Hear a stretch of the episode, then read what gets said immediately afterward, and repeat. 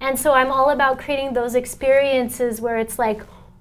wow that was incredible and i and i'm not creating anything at the same time it's more of this idea of putting together the perfect location with the perfect food with the perfect like you know uh, medicine and group of facilitators that are going to really bring people through a deep transformational experience that starts with the preparation all the way through the end with the integration usually working with uh, 5meo dmt as well as iboga but both separately. So those are two different retreat formats. Like for instance, with the 5 MeO retreat, we, we, we do purification rituals to, pre to prepare the person to go into this deep work with the Bufo alvarius, and that includes uh, doing call, so sweat lodge, traditional sweat lodge, to really help them, you know, kind of cleanse some layers off to allow them to surrender deeper into the work.